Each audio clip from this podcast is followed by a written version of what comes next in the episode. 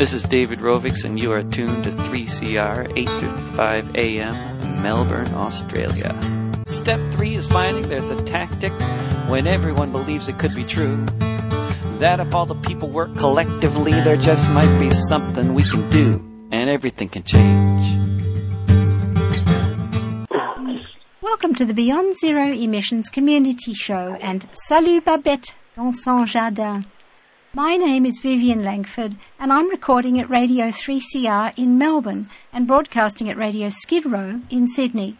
I'd like to acknowledge the Wurundjeri people of the Kulin Nation upon whose land we are broadcasting and pay my respects to their elders. Our guest is Gil- Gilbert Rochecouste. He's the founder and managing director of Village Well, which is very well known in Melbourne and I think it's well known internationally as well. Um, he's recently been in the Tarkine forests of Tasmania, where I think he really had an epiphany and that pricked my interest, and I thought, oh, we have to get him back on the radio. So welcome, Gilbert. Oh, thank you, Vivian. Good to be there. Good. How, how are you feeling now in this time of pandemic? Oh, what a great question. I think there's so many feelings. Um, and I, I suppose, you know, I'm sharing a lot of these feelings with many others in some ways, but primarily for me, there's it feels uh, it feels like I'm a little bit fuzzy. There's a little bit of shock. Um, there's a little bit of um, uh, like that my ground is is being shaken up, and um, but but there's also, which is really strange, uh, uh, this low level excitement around. There's a, we have this window and a bit of oxygen to create a new story. We can't go back to business as usual, and we have enough oxygen to create some new, a new discussion and some courageous conversations of what it is to be human at this point of time. Sounds like you see an opportunity for something to emerge here. Yes, absolutely. I think um, we live in a, in a in a in a in a dominant paradigm that's sort of based on, in some ways, a lot on separation and a very competitive system. And I think not everyone lives like that, but it is a, in some ways a bit of a rat race if you live in the city, and not, not everyone gets ahead. So I think the, the new story, I think that, that, that we have the opportunity and to, to discuss and have courageous conversations around is a story that will will be will nourish life at its core and will be regenerative. And I think we will go back to to a sense of hyper localism but remaining in that globalist environment, we are part of a, a living global system with brothers and sisters. But how do we live, work, play, learn, you know, um, in, in a, in, a, very local way. And I think this, this pandemic um, is a great opportunity and a reset button for, for a lot. And some will, and obviously there's a lot of suffering. This is not a romantic discussion at all. Uh, but through this process, hopefully there's a level of generosity of spirit and kindness and um, that we can help our fellow citizens and non-humans to really to really reframe the story um, that will nourish life.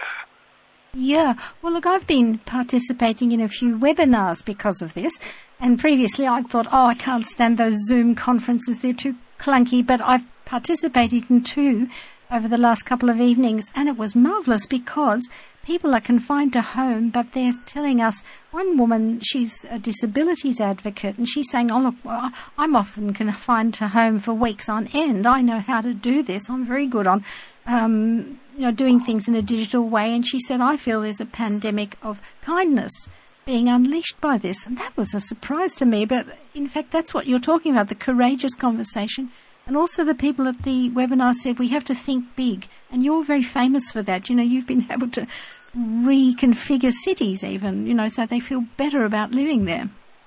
Yeah, so I think that it does give us a, um, you know, it's interesting the citizens are coming up with these conversations. I don't think we can leave it just to purely to government and, and our big institutions like, you know, um, our churches or, you know, mm churches and, and business to, to, to, to dictate the narrative of how we live in the future because ultimately we know best and, and you know the people know best. So I think these big discussions will revolve around the bigger concepts about how to live small, which is the paradox, and mm. how to create a gifting economy, a sharing economy, and these will involve some, um, you know, very specific um, changes to people's lives, but also I think will become more citizen consumers than purely consumers, and you know, you know. So I think in that sense, we'll we'll see. Um, I think we're going to see, uh, uh, and this is my hope, and, and, and, and is that we'll see a, a tidal wave of kindness, but also new innovations that will reconnect us to place.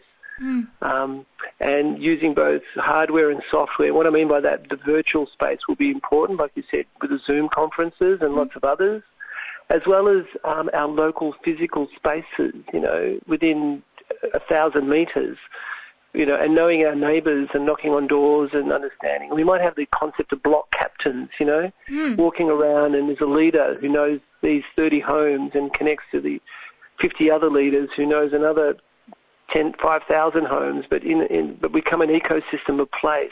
Mm. And we understand who's living there, who's not, who needs help, who needs support, and what's more, you know, what's important around food and energy security, and and lots of other issues that will come up. But we'll we'll have to do this together as a community. Yeah, well, that's you've said so many concepts there that are sort of new to me, like the gifting economy and that low, you know, living smaller but thinking bigger. Um, I, I, wonder what the stimulus will be to that. Do you think it'll be the loneliness, loneliness of everybody working from home that will spark this need to connect, or what will? Because we, I'm here. This program is all about climate action. We've also got this, you know, big emergency. Uh, we've got a health emergency locally and right here now and it's global, but we've got this climate emergency, climate emergency hanging over all of us, and I feel none of us have really got into emergency mode really yet. How will that That's happen? correct.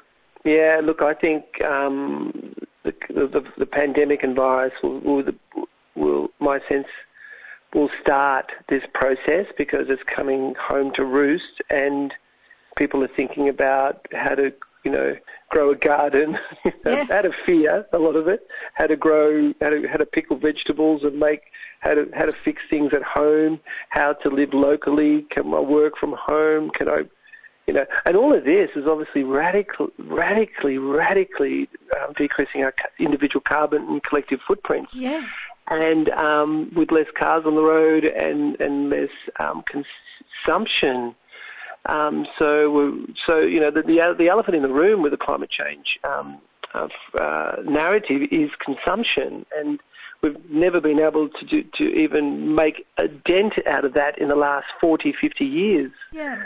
So suddenly people are stopping consuming, and we find dead malls everywhere, which is you know a lot of retailers are suffering and jobs are lost, but it's like a reset to what what are the essentials, what's important and maybe we'll, we'll, we'll birth a new lifestyle out of this that that mm. is um, a regenerative one, and maybe it will be the, the the the platform for a new for a new narrative of living um, lightly on the planet. Yeah, well, look, for years I've been trying to talk about carbon rations with people I interview, and most of them just put a lid on top of me and say, no, no, no, the time's not right. And I even interviewed a woman in England who was an expert on that, and the British government did an exploration of this. You know, they did a feasibility study and again said, time is not right. And, but now I just go to talk about food security. I went to my local supermarket, which is just a small one. The lady's there with her face mask, and she's a Vietnamese woman, and I know her. She's always very welcoming. But on her shelf, she already, she already had a notice up saying, "Please only take one item of this type." And I said to her later, "That's marvelous you're doing that. Well, I wish the big shops would have done that right at the beginning. Just take one um, item." And she said, "Oh yes, we have to share."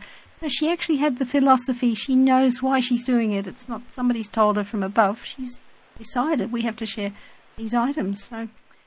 Yeah, exactly. And I think, Vivian, you know, at our core, and you know, I, I have some hope in human nature that we do have those values of, of kindness and caring and sharing and, and to, to, to cooperate when when the time is needy, like now and we're, obviously we're starting to see some of the best and worst in human nature yeah. through this process. But but really, I think your listeners, you know, would be great to reflect of okay, well, let's let's just move three six months ahead, you know, through this extraordinary, this terrible process we're uh, mm. going through.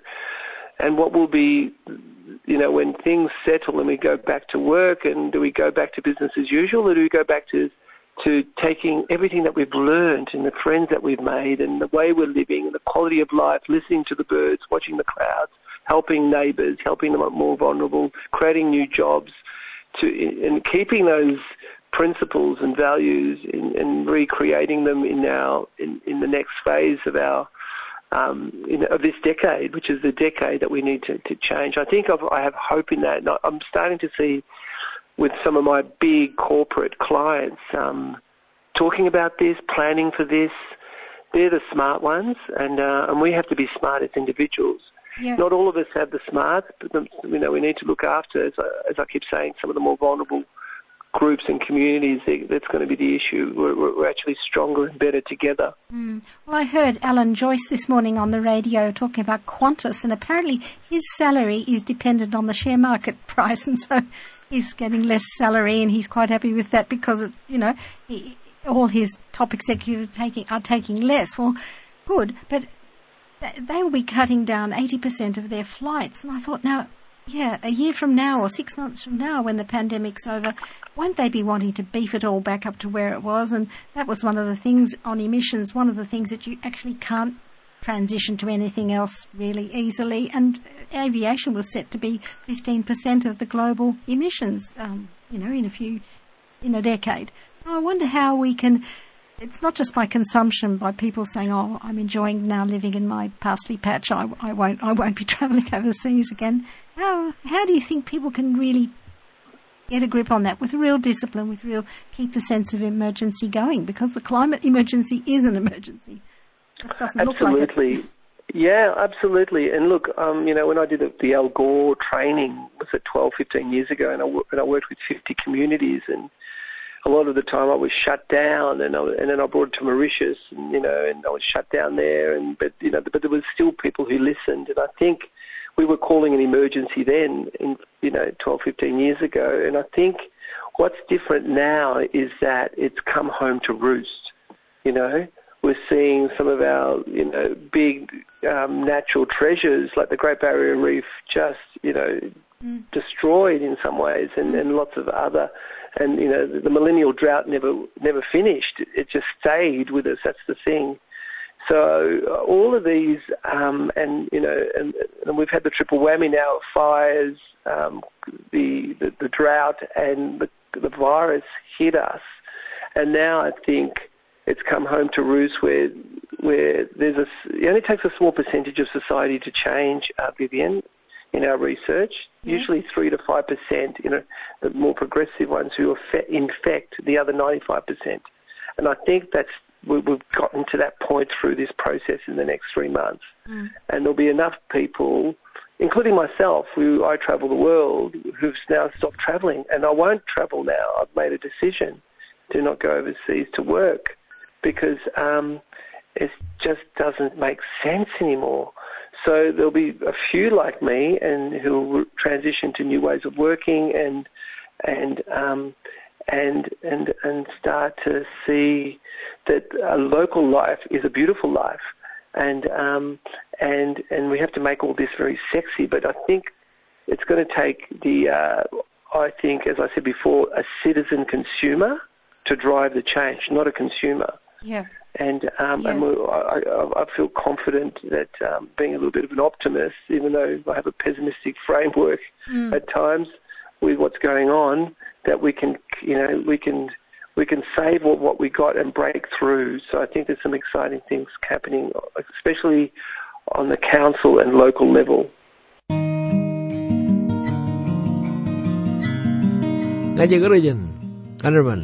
This is Stephen Pigram from up Broome way, Yawuru Country, and it's great to be down in Melbourne, and you're listening to 3CR Community Radio.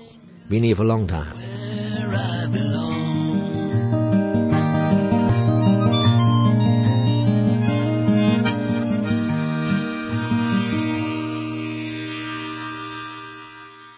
The reason I invited you to speak was back when you were in the Tarkine and you were so lyrical about it and I thought, oh, this is going to be so interesting to hear what you found out there. And I think one aspect of climate action that I've found is reconnecting with nature. I've had Indigenous people tell me, you know, lie down on the earth, you know, hug the tree, lie down, you know, touch it, be, realize that you belong to the earth. That's what they've told me. And I think a lot of people have got into the habit of seeing nature as something on a David Attenborough film. But I'd like you to tell us about your experience in the Tarkine. Oh, yes.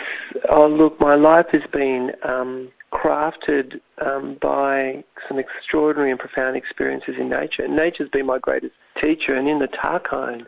And that was my first trip to the Tarkine. Obviously, I saw both the beauty and the devastation there, and in, in both ways, they had a profound effect on me.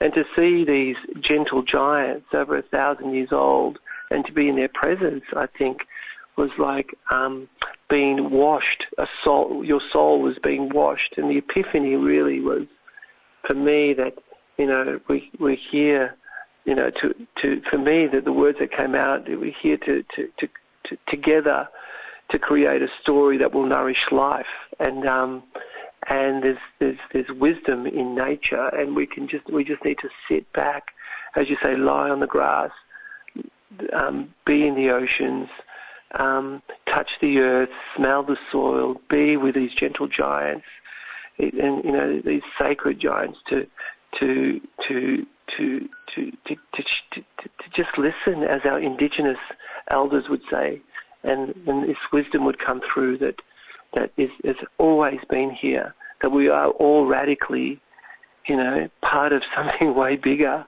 of a loving universe. So I know this sounds a little bit magical and, and mis- mysterious, and but that's how it felt. And you know, I'll just share a one-minute story that Village Well, my company and organisation that I started nearly 30 years ago, is actually called Dolphinium, and and and the reason why is that when I was general manager of Chadstone, I left that and and I was quite lost after that and had an epiphany swimming with a, a, a group of wild dolphins in Port Phillip Bay, and I walked out after three hours after an electrical thunderstorm, swimming with these extraordinary beings, and uh, and and took the word dolphin and millennium, millennium, millennial, um, which was a, a documentary about indigenous people, and joined them together and created Dolphinium. And um, and to this day, you know, that was what informed the creation of, of Village Well as an organisation and its core principles.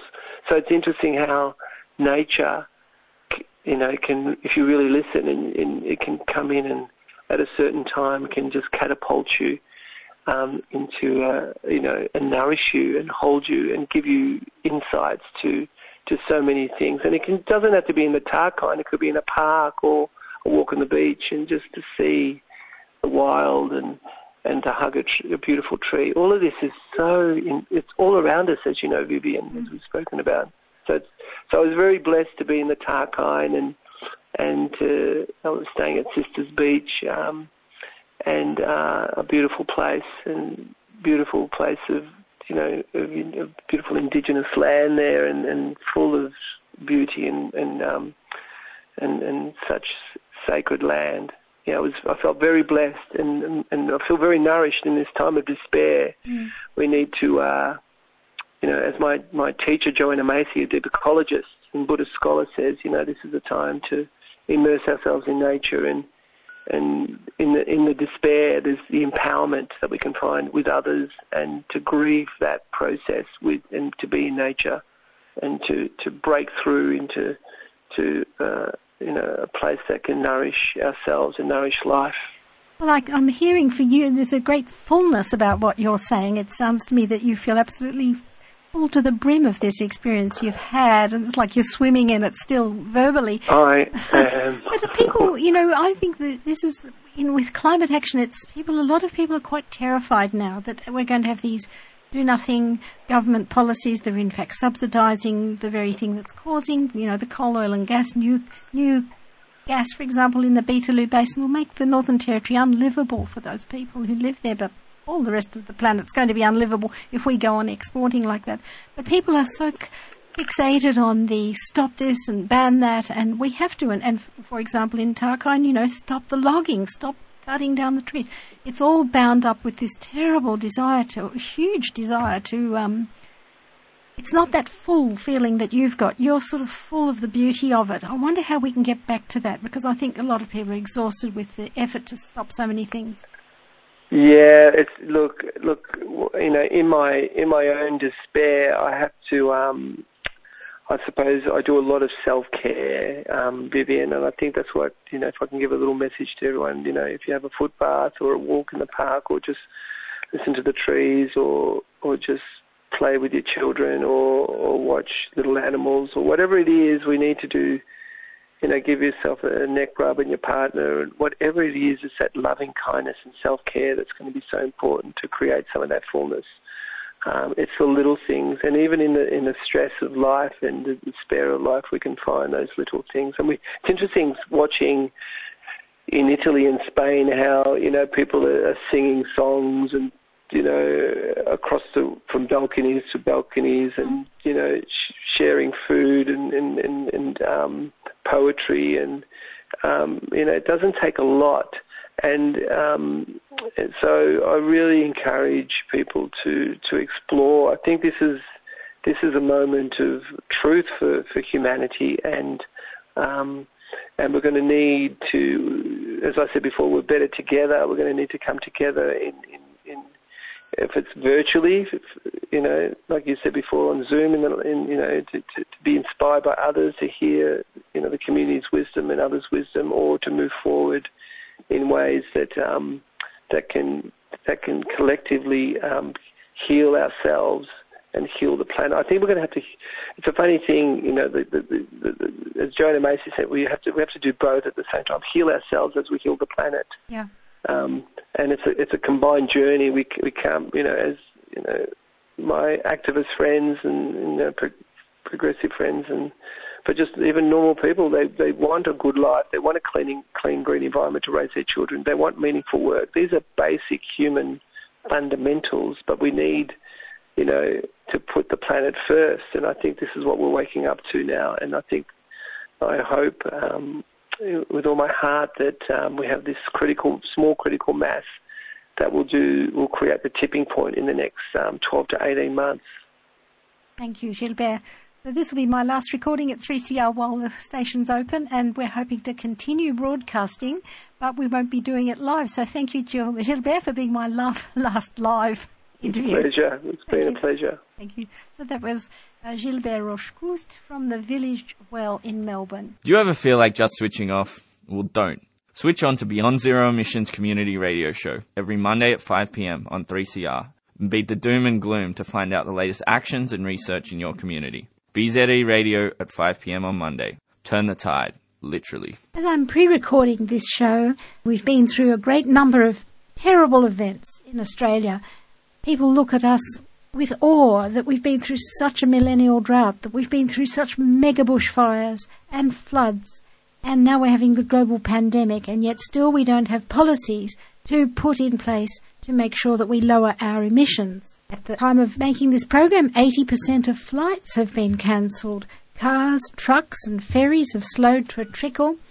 Chinese industry is temporarily slowed down, and it's reported that their emissions are 25% lower than usual. We'll now talk to two people who are really campaigners for the sort of policies we need. I talked to Christine Milne at the Climate Emergency Summit at Melbourne Town Hall, where she was a guest speaker, and she talks about not giving any more subsidies to the fossil fuel interests and certainly not bailing them out, not letting them tell us that they're too big to fail. And then I talked to John Grimes, who was giving a talk at the Citizens Assembly in Canberra. That was in February, and the bushfire smoke was still rolling over the lawns of Canberra on the first day of Parliament. He talks sense about energy, and he's so uh, much on the front foot. He wants us to be angry, I think, and to continue to take action. Even if we are quarantined at home, we can take all sorts of action, phoning up ministers, asking for virtual meetings, not necessarily rallying in the street, but maybe just bombarding people with point of view that we must make the transition and we need those policies so business has certainty to make the transition. So here's Christine Milne. Christine Milne is with me at Melbourne Town Hall. She's the Greens International Ambassador. And so, since she was the leader of the Greens in Australia, she's had a now a kind of on the international stage, and I'm very keen to know all the things she's learned out there. But she has always been a champion of Beyond Zero emissions and a champion of community radio, and she might tell you a bit about that later. I'm very happy to see you, Christine, especially here among sort of among friends, really, of people who've been mobilising to prevent the worst of climate change over many years. Can you tell us? First, questions about government. What can federal government do in Australia? We had John Hewson in a session here saying, just pass a t- carbon tax and get out of the way. But you've had a lot of experience now seeing other models, especially in Europe, of what governments can do, taking this climate emergency very seriously, seeing the threat to themselves. Tell the Australian government what you want. Well, thank you very much, and yes, thank you for years and years of reporting and for working for reducing emissions in Australia and addressing the climate emergency. Yes, I have been uh, looking at what's been going on around the world and particularly in Europe where the green wave has been rather encouraging, where in Germany in particular the Greens are really making uh, strides ahead in Ireland over the weekend. They went from 2 to 12 uh, members and so we're going to see a lot more initiative from the Greens in Europe. But, but fundamentally, what federal, the federal governments can do, contrary to John Hewson, who just says adopt a market mechanism and get out of the way, that is not enough. That is a neoliberal position. The market will solve everything. We have only got 10 years, so we're beyond the market.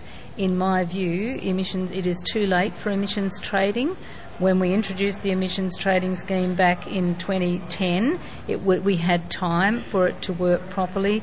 In my view, we don't have time, and so I think a carbon tax and a strong government regulatory framework is what is required.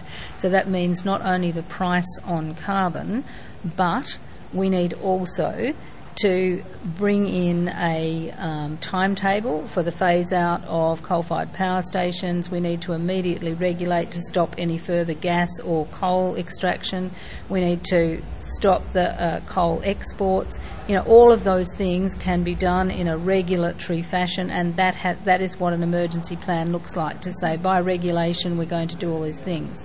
Having said that, what I am worried about uh, is that when you're in an emergency, it can be, it, it obviously has to be top down. Somebody has to then bring the army out and take all kinds of actions if, if you're in the midst of a, an extreme weather event, for example. We have to make sure we strengthen our democracy. That is critical, otherwise, you'll get those um, white nationalists, supremacists taking on environment, and you'll end up with eco fascism, which would be the worst case scenario. So I'm urging everybody to think about we need more proportional representation so we get parliaments which are forced to negotiate between different groups and can't be bought by the fossil fuel industry. We need donations reform immediately because of this infl- you know buying of our democratic process. We need a national ICAC. You know, corruption is rife in Australia. You only have to see under EPBC, they don't prosecute people for their failure to deliver on the undertakings. You've just seen with the federal police, they don't follow up, and so on and so forth. So, a national ICAC is critical to a functioning democracy. But so too um, are reforms in relation to tax avoidance, money laundering, and so on, because these major corporations will say they're committed to climate action, but then just shift their profits offshore and, and it's business as usual. So there are a whole range of things, but the one thing I would say that in a climate emergency, you cannot leave it to the market. They are self serving. What we need to do is go the regulatory road as well as a carbon tax. Mm. Second thing is, we should never underestimate the devious and greedy behaviour of the fossil fuel industry. They are years ahead of us. Exxon mm. knew, for example, at least 30 years ago, BP knew what they were doing mm. and they chose to keep doing it. They deliberately chose a disinformation, doubt spreading strategy to maximise mm. their profits regardless. Well, now, what really upset me uh, after Davos, at Davos this year, and I wasn't there, I just heard it after reported was the fossil fuel industry has obviously worked out that at some point the climate emergency will drive political action and people will want to shut down the fossil fuel industry. So they're trying to get ahead of it by saying the fossil fuel industry is too big to fail, just like the banks did after creating the global financial crisis. Then they had to be bailed out by government.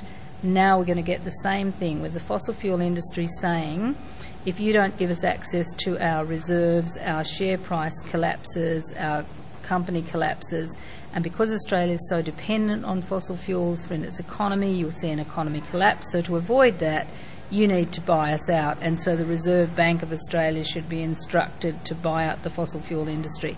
That is what they are working up to, and that is what we have to expose right now and work towards making sure that we don't pay out the people who have put us into this crisis. Well, I'd like to tease this out a bit more because we've had Paul Gilding at this um, festival and on tonight's show, and he says that we must actually now to prepare to manage the collapse of the coal, oil, and gas industries. Now, I don't know what he means by manage. I'm going to ask him. But he said it's now inevitable. And everyone has been saying it's inevitable, except you wouldn't know that if you read the mainstream papers. You think, oh, we're going to build a new coal fired power, we're going to have co- carbon capture and storage, all that nonsense. But I spoke to John Grimes last week, who I know you know from the Solar Council, and he said, Look, I've been a, a lobbyist in these corridors for years, and it's rotten to the core. That's what he said. And he said, Well, he said that was a bit shocking, but he said that. And lots of people are starting to say that now, and, and that leads to a lot of despair for young people. If the system is rotten, or, you know, where do you go? That's very bad to hear that. But anyway, John uh, Grimes said, for, hang on, hang on. He said, for every one of me doing renewable energy lobbying, there's 10 of the Exactly. fossil fuel people. And I'd like to know, just tease out a bit more. What do you think those fossil people are whispering or saying quite loudly or saying over lunch in those lobby uh, corridors? What are they saying? You know, you, you said you heard this at Davos. What do you think they're saying to our politicians? What they're saying is, we will donate to your campaign, we will give X amount of dollars to your electorate, to your political party, for your advertising, etc., providing you agree that you will vote to support publicly funded infrastructure to open up the Galilee Basin, Beetaloo you'll open up, you'll support the Northwest Shelf gas, a whole range of policy initiatives. So it's all about we will get you back in but with the money we will put up, but in return you will vote for these things. And secondly, you do the right thing by us, and when you leave politics, there'll always be a job for you consulting at one of the big four accounting firms. Over here, as in our public relations department, our lobbying department, or whatever. So the revolving door is absolutely there. And if you look at where people have gone to in politics, you can see how it works. Martin Ferguson went off to APPEA, to the oil, the petroleum industry. You had Ian Macfarlane go off to the Queensland Resources Council. You had Mark Vaile, who was a former Deputy Prime Minister, go off to Whitehaven. You know, on and on and on it goes. So it is the say revolving save coal, but, but allow gas. well, they will basically um, support both coal and gas, um, and there'll be various electorates. They'll look at where the marginal electorates are, and they'll basically go out and say what is necessary and subsidise it, and that's what they're doing. And Labor is the is captured totally by gas, the uh, LNP more so by coal. But make no mistakes, it was Tony Burke that opened up the Gloucester uh, gas field in New South Wales. It is Labor that wanted to open up the um, Bowen the Bowen Basin in Queens. Was it Bowen? Yes, it was in Queensland. Beetaloo in Northern Territory, and it is Labor who's all the way with the Northwest Shelf. So. You, you have they are totally captive, and that is what goes on in the corridors of power. They come along with their lobbying efforts, and they also use their um, money to produce materials. So a classic was coal is good for humanity. Where did that come from? Well, it came from uh, the United States, from uh, Burson Marsteller, uh, which had been paid by presumably the Koch brothers or one of those to look at how they can sell coal. Burson Marsteller, big PR agency, came out with the coal is good for humanity strategy and materials. They were then distributed by the Heartland Institute, the American Enterprise Institute, and so on, and sent to the whole network of right wing parties globally. And the next thing you hear that strategy for Tony Abbott in the Parliament and all of his front bench. Then Joe Hockey gets a presentation from Burson Marsteller at the G20. Now that is how it works. It is networked, and, and Murdoch is up to his neck in it. Crosby Textor's up to their neck in it, and they're basically running the same lines in the UK, the US, and Australia, and that is a real poison to our democracy. But as you say, they're cunning. They're 20 years ahead of us. You know, well, this is a climate movement. This is not really well organised, I don't think. We've had a summit here. These are all good people, but really it's not strategy like up in those glass towers where they're organising their strategy. And the person next to you, Margaret Klein Salamon, said, well, it's terrible. It's um, insane, but it's better to bail them out than to have them go on producing emissions. How do you answer that? Bail them out. Well, that's that is what the movement has to face. That unless we get organised now and start shutting them down in a systematic way, then they will it will get to the point where they all have to be shut down together, and you will have economic collapse. So the first thing to do is remove the subsidies. They say let the market decide. Well, remove the subsidies, and they will not. I mean, they would not be surviving now without the subsidies. So let's just start removing the subsidies. Let's just start the stop making public money available for infrastructure, for railways and ports and everything else uh, to support these industries, and stop granting new exploration licences and withdraw some of the ones that are out there. I mean, it's there are things we can be doing now that gradually uh, turn up the screws and force them to recognise that they're stranded. Mm. But they are putting enough money into their political donations to get to basically say. It, it makes no sense in the market unless you subsidise us with public money. And frankly, look at Palmer at the last election. He spent 60 or 80 million dollars on a preference strategy that got the Liberals elected and the strategy was to open up that whole new basin, the, the whole Carmichael whole basin in Queensland, and for public money to be put into infra- infrastructure. And if you remember, this is the reason he went into politics in the first place, because the Queensland Premier at the time, Newman, yeah, wouldn't give him the public money for the railway, and that's why he formed the Palmer United Party. That's why he went in, and that is still the game plan to get public subsidies. So 60 or 80 million is pretty cheap if the federal government will use taxpayers' money to build the railway and the ports and all the other public access. So this is what the game plan for them now is to spend some money to maximise the public subsidy. It's exactly what the mining industry did with the uh, mining tax 25 million it cost them to knock off the mining tax and look at the billions that they've made in tax avoidance ever since. It's uh, a small amount of money for them for long-term maximum profit. I am not in love, but I'm open to persuasion. East or west. When you think of community, uh, think of 3CR. When you think of radio, think of 3CR. This is Joan Armour Trading asking you to support your community radio station, 3CR, the only alternative. But with I could hold my head back, really laugh, really laugh.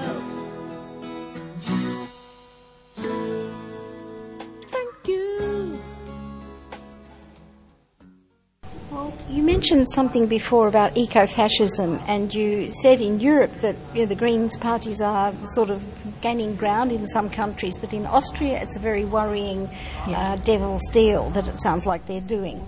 Explain a bit more about that. Okay, so um, while in Australia and the US we're focused on climate, trying to do, to get some progress and get beyond climate denial, in Europe, all political parties accept that global warming is real and something has to be done about it.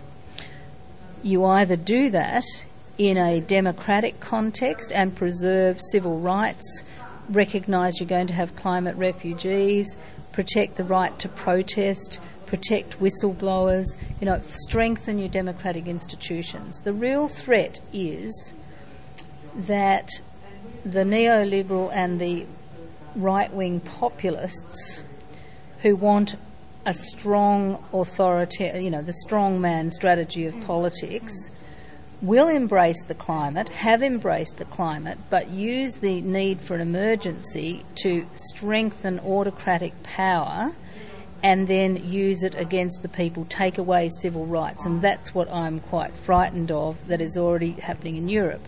So, what so whilst the German Greens are very strongly uh, embracing the democratic model, whereby you know they want a very strong democracy in Germany, so that it can't be undermined by authoritarianism.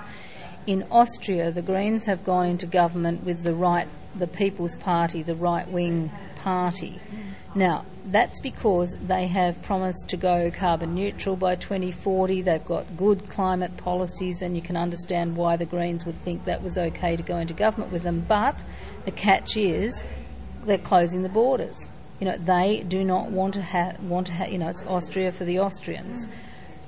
That is a real issue for me. I, there's no way I could ever agree to that. But that is the, that's what, these are the sorts of trade-offs that are now being talked about. Do you give up civil rights in order to address the climate emergency? Do you pay out fossil fuels and, and maximise their profits in order to reduce emissions? These are very real issues, and we're not even thinking about that in Australia because we're so far behind the game in terms of what the issues are. But the one thing I'm absolutely emphatic about is that we must have democracy campaigns, strengthening democracy, accountability, uh, corruption rules, uh, tax avoidance rules, etc. Absolutely strengthening those. We cannot go down the authoritarian path. And I want to say that in many ways, the liberals, the neoliberal ideology of saying small government, get rid of government out of it, let the market operate, over, has created the circumstances where people have lost faith in democracy and then they turn to the populist bloke. And that is where Clive Palmer sits. You know, he comes out and says, oh, you know, you can't trust them in Canberra. Trump says, clean out the swamp. You know, people, it appeals to people because they've lost faith in their democracy because of neoliberalism over such a long time, and in comes the authoritarian, populist, nationalist bloke who will then make their lives even more of a misery and take away all of their civil rights in order to uh, engage in personal enrichment. So, this is an issue not only in the US, but we're seeing it in Australia as well. Well, something I noticed at this conference, this talk about democracy, and you sure. appealed to civil society groups to all have a democracy strand imbe- absolutely. Whatever their embedded in what their campaign campaign is. That's right. Well, I, I remember climate summits. That's how I got involved. There were climate summits everywhere, but all of those civil society groups seem to be in there. They the lecture halls, you know, full of various groups. And I think their voices have now somehow gone missing in this conference. And maybe it's because well, there's so many other voices that, like uh, peak groups, have to be um, spoken to. But I feel that really the, the energy and the passion does come from the lower, you know, the people who are just doing it because they love the place they live in or for some other reason like that. Um, and those voices are missing. People like Lock the Gates. You know, I've met those people, great big logs in front of their gates, you know, and they've kept them out. Bentley, you know, up there, 350.org, Extinction Rebellion, they're getting all these new people in who've never done anything political in their life, but they're very upset about the deaths of koalas, and they just are crying and sobbing, and, and Extinction Rebellion says, come, and, and this is, we can rebel, we'll do hmm. something, and they, by getting involved a little bit, then they, they get their political education that way. But I don't think see them represented here, and I feel that we need to have some sort of cultural regeneration, like they are sort of saying. And I wonder, do you think we need a different sort of climate summit? You know, a bit more like the, the extinction people say citizens' assemblies, where you have people in groups actually bringing their own expertise, not being cut off, no, we have had enough questions, sorry, time's up. Real community working groups, because there's so much expertise out there now. There is, and uh, you you will remember, as I do, the fantastic energy that was brought to the 2008-2009 debates um, around what was going to happen with Copenhagen and what a climate policy should be. And I remember all of the local groups coming to Parliament House, and there were so many of them that we completely encircled Parliament House at that time, and it was all new, fresh, spontaneous climate action groups from one end of the country to the other. It wasn't the established groups. And over the since in the last ten years, yes, we've seen uh, Lock the Gates, a fantastic example, but Extinction Rebellion is as well. I suppose if I mean I think this has been a very important gathering, and and it's been uh, energising for people who are here, and it's good to be positively reinforced. But my view is we now we need the practical stuff. If we are going to embed democracy in imposing a climate emergency, what does that mean?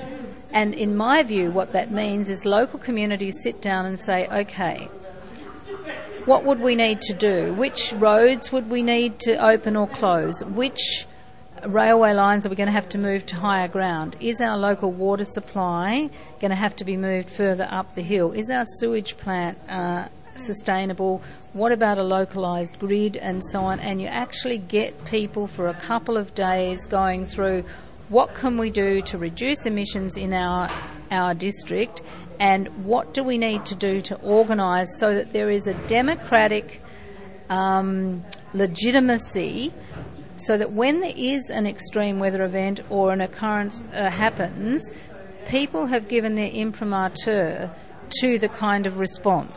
You are not relying on an autocratic leader to say, "I'm bringing in the army, I'm shutting down this, I'm doing this." Not you, you've actually, you've, you've as a community developed how you want your district to respond. So I, we need practical plans. It is not enough to say we have to get the fossil fuel industry out of politics. Okay, we all agree.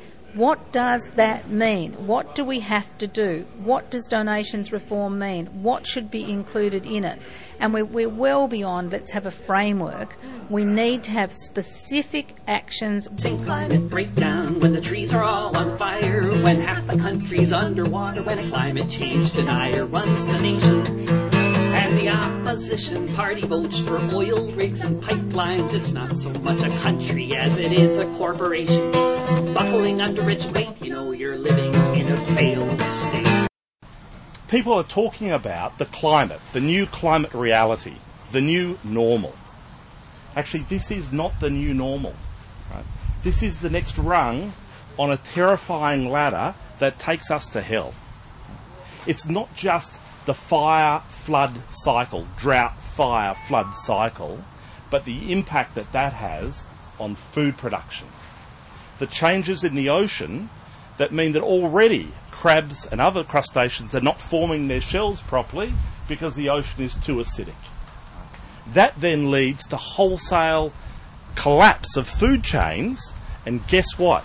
Neville, you're right. We're all people of this soil, of this earth, right? The earth can't sustain us, then actually we've, we've all got a pretty good problem, whether you're in the Qantas Club or sitting under a, a tree somewhere. Right? The good news about solar. Um, first is Australia, one thing we're blessed with is fantastic sunshine. So you put a solar panel here, it will produce about four times as much electricity as if you put that same solar panel in Germany, right? The global leader of solar, right? So we have fantastic solar. Second, we have really expensive electricity bills, right? Electricity in Australia is expensive. Right? And one of the reasons is we live on this massive country, a continent, and there's nobody here. So we have these power lines that go for 200, 300, 2,000 kilometres, right? And it's a single line, and there's five people there, and then it goes another 50 kilometres, and there's 30 people there, and then it goes another 200 kilometres, and there's 50 people there, right? So the cost of the infrastructure to provide electricity across the nation is absolutely horrendous. It's, uh, it's very expensive. Right? Now, for those of you that understand solar electricity, so these solar panels that you see, photons of light, so the, the rays of light hit the solar panel and they produce electricity, right? It's so elegant.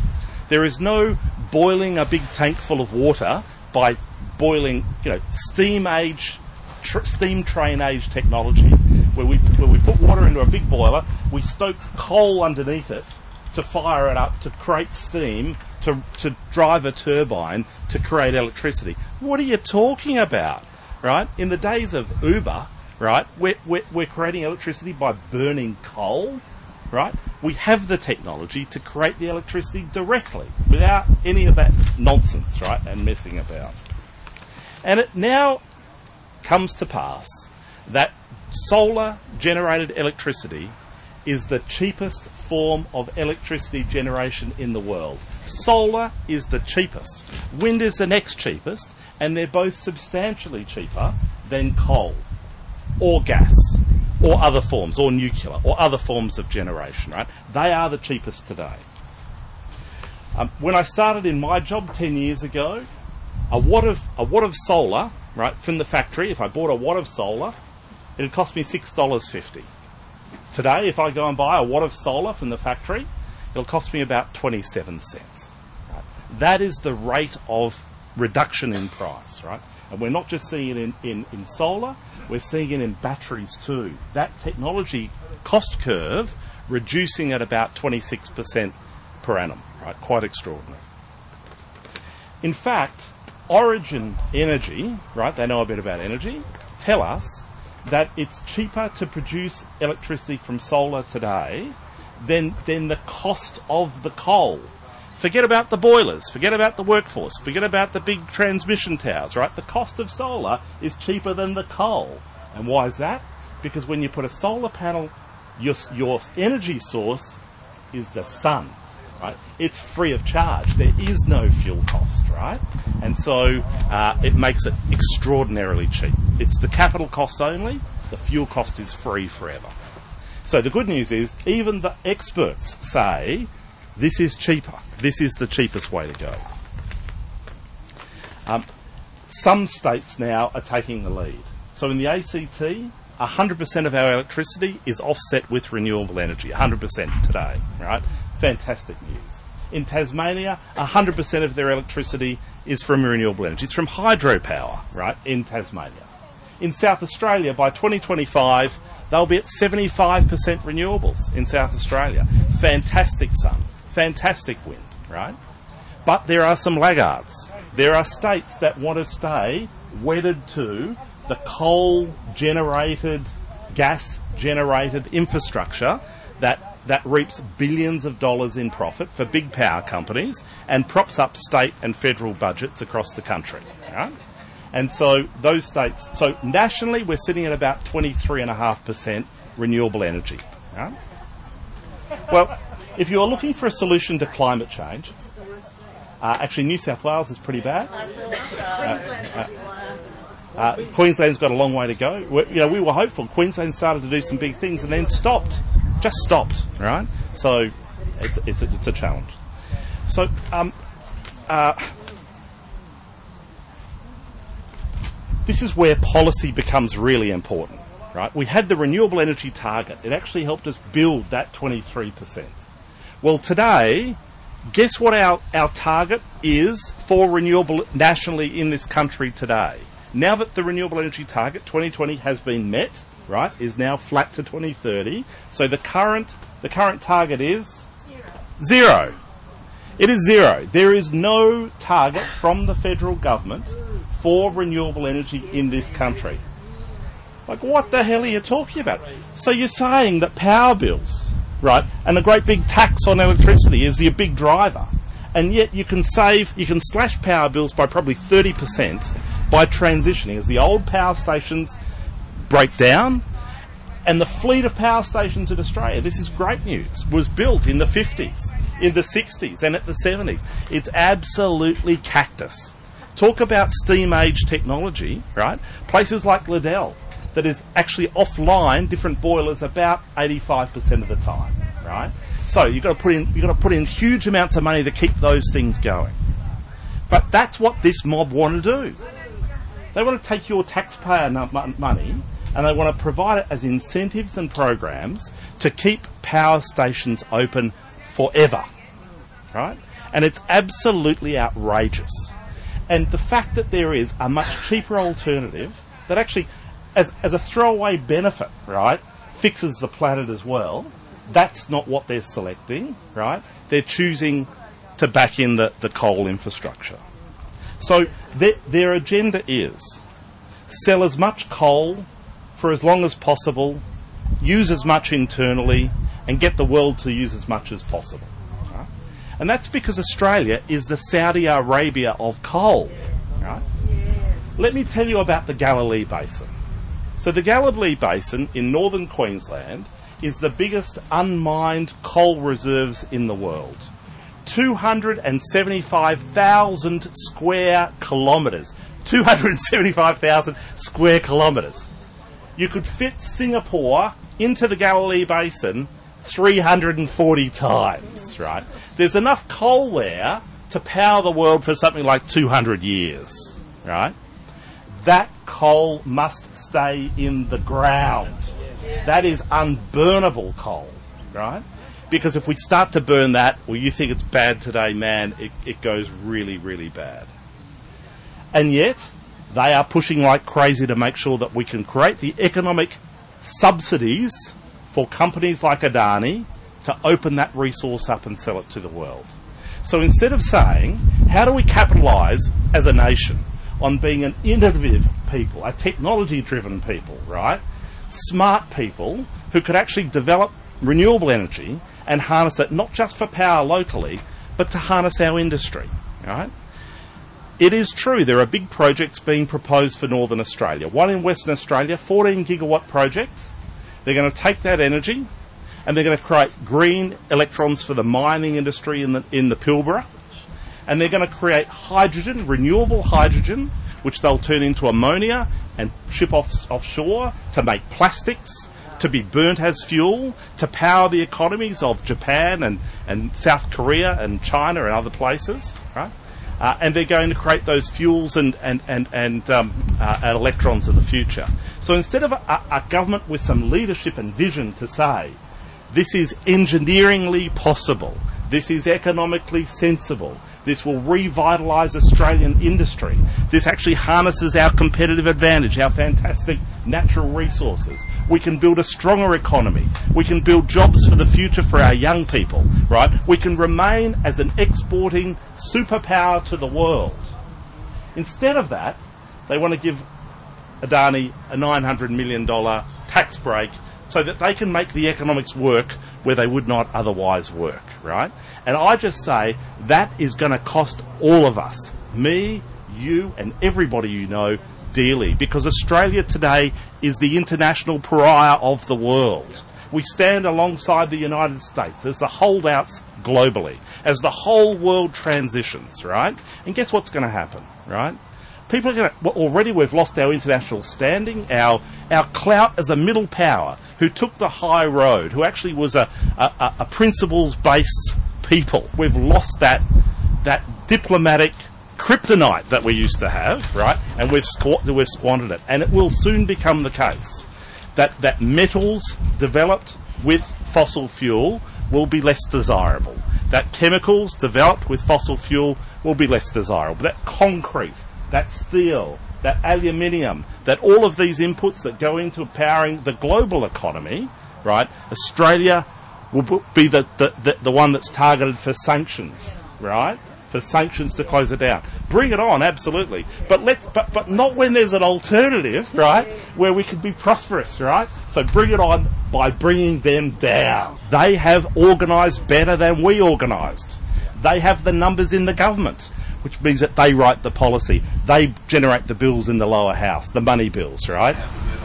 They've got the Murdoch press. And, and instead, we've got a few brave souls who sit on the crossbenches in the Senate to try and stop the most egregious, the most outrageous bits of legislation getting through. I can tell you it's corrupt, it's bad news. Thank you to, for listening to the Beyond Zero Emissions Community Show.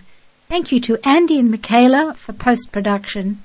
Thanks to Greens Ambassador Christine Milne to Village Well founder Gilbert Rochecouste, and the CEO of the Smart Energy Council, and Canberra lobbyist for renewable energy, John Grimes. My name is Vivian Langford. Please contact us at radio team at beyond zero, no, so I'll say it again, radio team at bze.org.au. Good night and good luck.